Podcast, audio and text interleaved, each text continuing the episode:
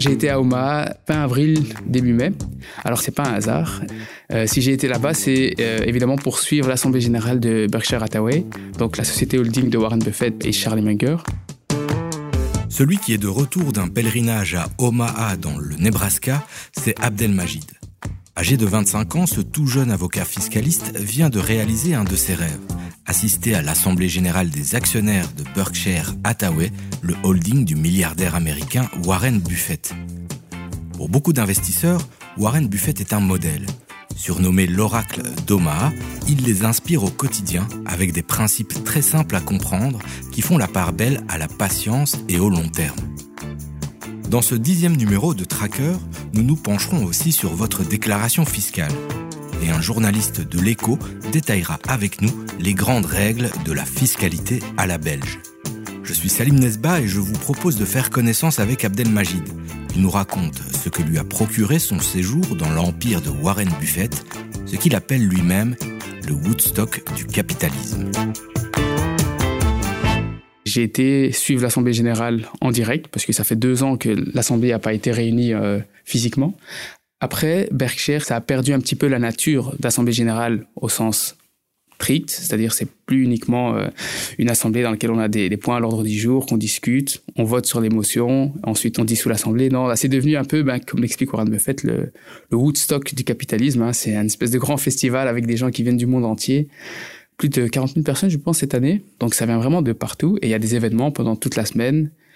Le week-end se termine avec l'Assemblée générale. Il faut savoir que pour avoir des bonnes places à l'Assemblée générale, c'est extrêmement difficile. Extrêmement difficile. L'Assemblée générale commence à, à 8h30, mais il faut savoir que la file commence à se former à minuit. Ah Donc il y a vraiment des gens qui font la file toute la nuit pour avoir les meilleures, meilleures places dans l'Assemblée. C'est ce que tu as fait, toi? Non, c'est pas ce que j'ai fait. Moi, je, suis venu plus vers 3h30. Mais, euh, mais donc, j'ai eu des bonnes places. Peut-être pas les, les, tout premiers rangs, mais dans les 10 premiers rangs. Donc, j'étais plutôt bien placé. On voit pas toujours très bien Warren Buffett. On le voit forcément parce qu'il est à peut-être une trentaine de mètres, mais c'est pas non plus très, très, très proche. Parce qu'il y a une, petite tribune présidentielle qui est réservée euh, aux amis de Warren Buffett. Donc, euh, il y avait Bill Gates, Tim Cook, Jimmy Dimon, enfin, plein d'autres hommes d'affaires américains si vous n'êtes pas euh, Bill Gates ou le fils de Bill Gates, eh vous vous retrouvez là. Mais sur les peut-être 6 heures ou 7 heures d'Assemblée générale, les deux partenaires Charlie Munger et Warren Buffett parlent de plein de sujets et pas uniquement d'investissement. Parfois, ils sont interrogés sur des sujets complètement différents. On peut parler parfois de, mariage, parfois on peut parler d'éducation, parfois on parle de, de sujets de la vie de tous les jours qui peuvent intéresser les gens, les gens qui veulent devenir de meilleures personnes, qui veulent apprendre plus, qui veulent apprendre à mieux se comporter. Donc on apprend beaucoup de leçons de vie, euh, beaucoup de sagesse aussi chez ces deux personnes, beaucoup également d'anecdotes et de citations de Charlie Munger, il est connu pour ça. Et, des blagues. Hein. Ouais, des blagues, beaucoup de blagues aussi. Ouais, ouais, beaucoup, beaucoup de blagues. Et il faut savoir que seuls les actionnaires qui vont physiquement à l'Assemblée générale peuvent voir un film dans lequel jouent Charlie Munger et Warren Buffett. Et c'est vraiment un film extrêmement drôle, dans lequel il, se lâche complètement. Euh, et bon, par contre, la règle c'est interdiction de filmer. Et euh, ce film, honnêtement, rien qu'en lui-même, il est tellement drôle que euh, ça vaut la peine. Ça vaut la peine, vraiment. Ça vaut la peine de le voir. J'ai rencontré des gens, principalement de Chine et des États-Unis, mais euh, mis à part ça ça vient d'Australie, ça vient d'Amérique latine, d'Europe, d'Asie, de tous les pays d'Asie. Il y a vraiment tous les profils. Il y a, autant le, investment banker de, New York que euh, j'ai rencontré des, des, gens. Je me rappelle par exemple de quelqu'un qui euh, investit depuis euh, une île dans les Caraïbes. J'ai oublié le nom de l'île, mais il investit avec une connexion Internet. L'île sur laquelle il habite n'héberge pas de magasin, donc il doit euh, chasser et cueillir sa nourriture lui-même, mais il investit en bourse et c'est euh, vraiment des profils euh, très très très très variés. Il est venu pieds nus. non, il avait, il avait une paire de chaussures. Vous voulez savoir si notre invité de la semaine est parvenu à poser une question à Warren Buffett? La réponse se trouve dans le bonus de cet épisode et sur notre groupe Facebook Les Traqueurs de l'écho.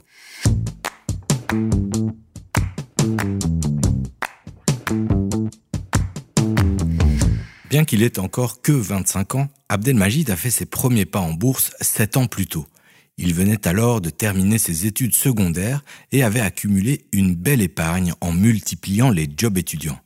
Mais son baptême boursier relevait plutôt de l'échec complet que de la success story.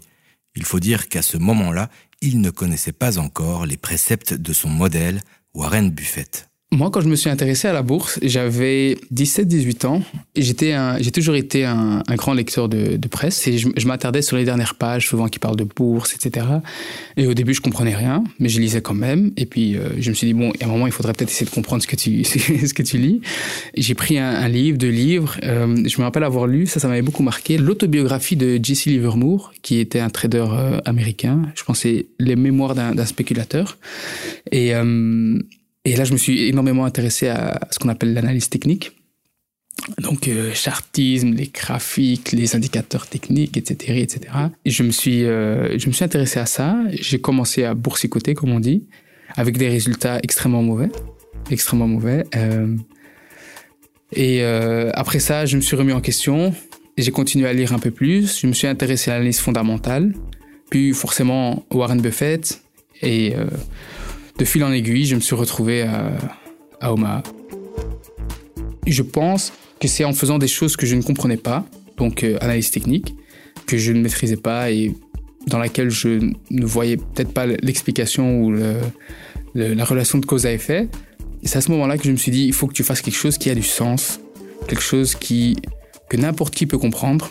C'est comme le disait euh, Peter Lynch, si vous n'êtes pas capable d'expliquer à un enfant de 11 ans en deux minutes pourquoi vous faites, vous prenez une décision d'investissement, c'est que vous êtes en train de vous mentir à vous-même, vous-même vous, n'avez pas compris. Et je pense que c'est plein de bon sens et, ça, a du vrai. L'expérience qui m'a le plus appris sur l'investissement, c'était un investissement que j'avais fait dans Deutsche Bank euh, sur base d'indicateurs techniques et quelques indicateurs fondamentaux, mais très très sommaires, genre euh, bénéfice par action, euh, price to book euh, value. Donc, je m'étais basé sur ça pour me dire, OK, Deutsche Bank, je pense c'était en 2018 ou 2017 c'est une bonne opportunité d'investissement parce que euh, l'entreprise avait connaissait beaucoup de difficultés. Avec un peu de recul, je me disais ces difficultés sont ponctuelles. L'entreprise va être redressée et elle va vite reconnaître les heures de gloire qu'elle a connues euh, par le passé. J'ai investi et euh, l'action, comme on dit, il faut jamais essayer de rattraper un couteau qui tombe parce qu'on pense que ça va pas tomber, mais en fait ça peut toujours creuser encore plus bas. Et c'est ce que j'ai fait. J'ai vu mon mon argent vraiment fondre. Hein. J'ai perdu, je pense, 50%. Euh, Ça fait très mal. quelle somme à peu près euh oh, Je pense que c'était 10 000 euros quand j'étais. Euh, je pense que c'était en, deuxième à l'université ou troisième. C'est vraiment toutes mes économies. J'ai toujours eu un profil très concentré. Donc, tu travaillais, job étudiant. C'est ça, absolument. Et c'est ça qui est parti. Ouais, et ça, ça fait, ça fait extrêmement mal. Parce que quand c'est votre argent et que vous avez travaillé pour l'avoir, franchement, vous réfléchissez beaucoup. Parce que chaque euro que vous investissez, c'est, c'est un euro que vous avez dû travailler pour, pour, euh, pour l'obtenir, quoi. Et donc, euh, quand il y a la moitié de vos économies qui disparaissent, bah vous vous dites, la moitié des jobs étudiants que j'ai fait, des, fois où je me suis privé, etc., bah en fait, ça vient de partir sous mes yeux, quoi. Contrairement à notre invité de la semaine dernière, Abdelmajid n'a que très peu goûté à la chance du débutant. Rassurez-vous, il est parvenu à récupérer ses pertes en calquant de plus en plus sa stratégie sur celle d'un certain Warren Buffett. Alors moi j'ai un portefeuille extrêmement concentré. Je préfère avoir une bonne connaissance de ce que je fais et de, le garder en portefeuille plutôt que de mettre un peu partout, ne, pas m'intéresser de trop près euh, aux sociétés dans lesquelles j'investis. Mon portefeuille actuellement, il est composé euh, d'immobilier, donc de sociétés immobilières réglementées, certificats immobiliers aussi, c'est un, peu moins connu en Belgique, bon parce qu'il n'y en a pas tant que ça qui sont cotées en bourse. Quelques sociétés, euh, on va dire situation spéciale, type des sociétés en liquidation, par exemple c'est en liquidation. J'essaye de d'estimer un peu euh, à, quoi ressemblera le coupon de liquidation, quels sont les actifs que la société a, quelles sont les, les dettes que la société va devoir euh, rembourser? La dernière société qui a été liquidée dans mon portefeuille, c'était Belreca. Belreca, c'est une société holding. Souvent, c'est des sociétés qui sont pas pas très suivies. C'est volontaire. Hein. Je vais voir dans Euronext Bruxelles les sociétés qui sont les moins suivies avec très peu de volume, très peu de liquidité aussi également. Euh, mais je pense que c'est là que on a le plus de chances de trouver des bonnes opportunités qui sont pas suivies et qui passent sous, sous le radar. C'est très euh, buffettien comme. Euh, oui, c'est vrai qu'il a commencé avec la, la technique de, de ce qu'il a appelé le, le cigar butt. Donc, euh, littéralement, le. comment, comment dire ça le, le cul du cigare. Ouais, le cul du cigare. Je voulais pas le dire, mais voilà, c'est ça, le, le, cul du cigare. Et sa théorie, c'est de dire imaginez, vous marchez en rue, vous voyez un cigare, comme ça, sur le trottoir. Voilà, il est par terre, c'est un cul de cigare. C'est pas très joli, ça donne pas envie, c'est même dégoûtant. Mais il reste une petite taf c'est pas très attirant, mais c'est gratuit. La petite taf, elle est gratuite. Et c'est exactement la philosophie qu'il appliquait dans ses investissements. Il prenait des sociétés qui étaient en liquidation ou qui allaient peut-être aller en liquidation, qui n'avaient pas de grandes perspectives d'avenir, mais dans lesquelles il pouvait réaliser une petite plus-value, pas extraordinaire, mais au moins c'est une plus-value qui est presque certaine, pas compliquée à avoir. Si Abdelmajid parvient à jongler avec les sociétés en liquidation, c'est aussi parce qu'il comprend très bien le jargon employé lorsqu'une entreprise disparaît de la cote. Je vous le rappelle, le jeune investisseur est un avocat fiscaliste très attentif à l'actualité des marchés. Abdelmajid jongle aussi avec les règles mises en place par le fisc pour la taxation de ses investissements. Lui, il n'angoisse pas devant sa déclaration fiscale.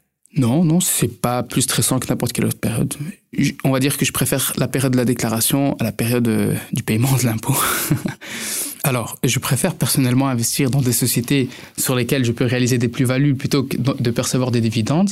Parce qu'un dividende, qu'est-ce que c'est? Ce n'est rien d'autre que le bénéfice euh, de la société et qu'elle souhaite redistribuer à ses actionnaires. La société paye l'impôt des sociétés ce, ce bénéfice. Et ensuite, elle distribue ce bénéfice à l'actionnaire qui, lui, va devoir également payer son impôt des personnes physiques. Il va devoir payer en principe un précompte mobilier de 30%, ok, sur ce revenu. Ça, c'est dans le cas d'un dividende. Si un actionnaire a une action ou plusieurs actions d'une société et qu'il achète, ses actions à 100 euros, s'il perçoit un dividende de, de 10, il y a 3 qui vont aller pour le fisc, c'est le précompte mobilier. Si par contre il vend son action à 110, donc il réalise également un bénéfice de 10, ce 10-là, il est 100% exempté d'impôt, donc il est absolument pas taxé. Pourquoi? Parce qu'en Belgique, on taxe pas les plus-values que vous réalisez lorsque vous vendez vos actions. En principe, en droit fiscal, on dit si cette plus-value s'inscrit dans la gestion normale du patrimoine privé.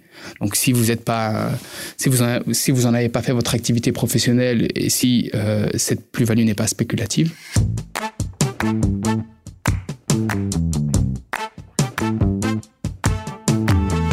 Je vous l'avais dit, Abdelmajid a l'air de bien maîtriser les questions fiscales. Normal pour un professionnel de la taxation des entreprises. Mais moi, il m'a un peu donné mal à la tête. Je vais en parler avec mon fiscaliste maison, Philippe Gallois, journaliste qui suit les marchés depuis près de 20 ans et juriste de formation. Il me reçoit en plein bouclage de notre guide spécial impôt qui sort ce week-end. Alors Philippe, est-ce qu'on doit payer des impôts quand on investit en bourse? Alors, Soit on a procédé à des opérations sur euh, des actions, soit sur des obligations, soit sur des fonds. Dans les trois cas, il y a une taxe sur les opérations de bourse qui se, qui s'applique. Alors cette taxe, elle est relativement faible et il y a en plus des, plafonds. Alors cette taxe, elle est prélevée euh, directement par l'institution financière, donc il n'y a pas à la payer soi-même euh, via la déclaration fiscale. En gros, l'investisseur, entre guillemets, n'a rien à faire, mais il y a quand même euh, effectivement cette nuance-là. Si on passe par un courtier à l'étranger, là, il faut se renseigner pour savoir si le courtier procède euh, à la retenue de, cette taxe euh, et la verse à l'État belge. C'est rarement le cas parce que ça, implique des démarches administratives que beaucoup de courtiers étrangers ne veulent pas faire. Par contre, bon, certains courtiers qui, veulent attirer des investisseurs belges, même s'ils sont établis à l'étranger, vont faire ces démarches justement pour séduire le public belge. Bon, alors quand le courtier ne le fait pas, alors là, c'est à l'investisseur lui-même de euh, déclarer cette taxe sur les opérations boursières. Donc ça, c'est un peu plus compliqué. Et pour les plus-values qu'on réalise sur ces actions Donc, les plus-values en Belgique, d'après la loi belge, peuvent être taxées, sauf dans un cas, celui où euh, on gère son patrimoine euh, en bon père de famille, disons pour éviter de se retrouver dans la situation où une plus-value devient taxable, il euh, n'y a pas vraiment de, de, règles très claires euh, à suivre. La jurisprudence, c'est plutôt des décisions de l'administration fiscale. Pour des cas particuliers, on ne peut pas nécessairement en tirer facilement des règles générales. C'est un peu du cas par cas malheureusement, et donc il faut voilà se comporter comme euh, un investisseur moyen, il faut simplement ne pas vouloir euh, à tout prix euh, ne vivre que de cette activité-là, parce que là, ça peut commencer à devenir suspect aux yeux de l'administration fiscale. Et pour le dividende? Des dividendes, ce sont des, des revenus mobiliers. À ce titre, ils subissent ce qu'on appelle le précompte mobilier. Un précompte mobilier, c'est un impôt qui est retenu à la source par l'institution financière qui délivre le dividende ou par la société qui, verse le dividende. Et donc ce précompte mobilier est de 30%. Il faut être attentif aussi si le précompte euh, provient d'une action étrangère. Là, on risque d'avoir une situation de double précompte, une double taxation, parce que la société euh, basée à l'étranger va devoir retenir le précompte pour son pays.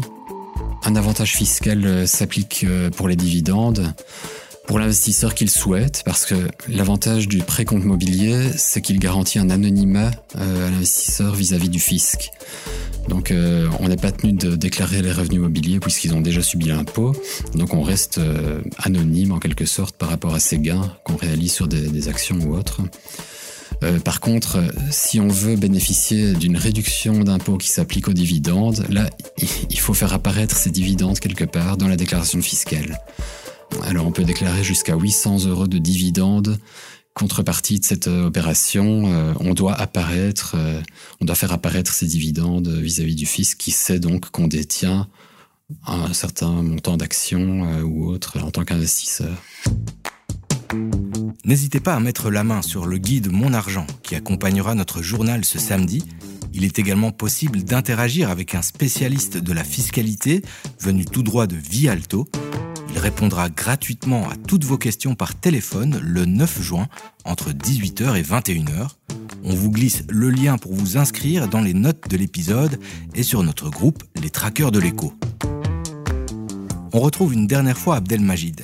Lui aussi a une question à vous poser. La question que j'ai pour les traqueurs de l'écho, c'est la suivante. En tant qu'investisseur, est-ce que vous êtes sûr d'exercer tous vos droits ou est-ce que vous restez en retrait et vous laissez les dirigeants de la société prendre les pouvoirs quasi absolus parfois sur une société alors qu'elle vous appartient Ça, c'est la question que j'ai pour les traqueurs de l'écho. Vous pouvez répondre à Abdelmajid dans notre groupe Facebook Les Traqueurs de l'écho. Vous pouvez aussi nous contacter à l'adresse podcast at N'oubliez pas non plus de jeter une oreille attentive au bonus de cet épisode. C'était Salim Nesba pour Tracker, le podcast de l'écho qui raconte et rencontre les nouveaux investisseurs, une émission réalisée par Nicolas Baudou et Julie Garrigue. Abonnez-vous à notre podcast sur vos plateformes préférées et partagez cet épisode s'il vous a plu. On se retrouve la semaine prochaine pour parler crypto-monnaie avec Steph et Caro, le couple qui vient de se payer un magnifique aspirateur en éther.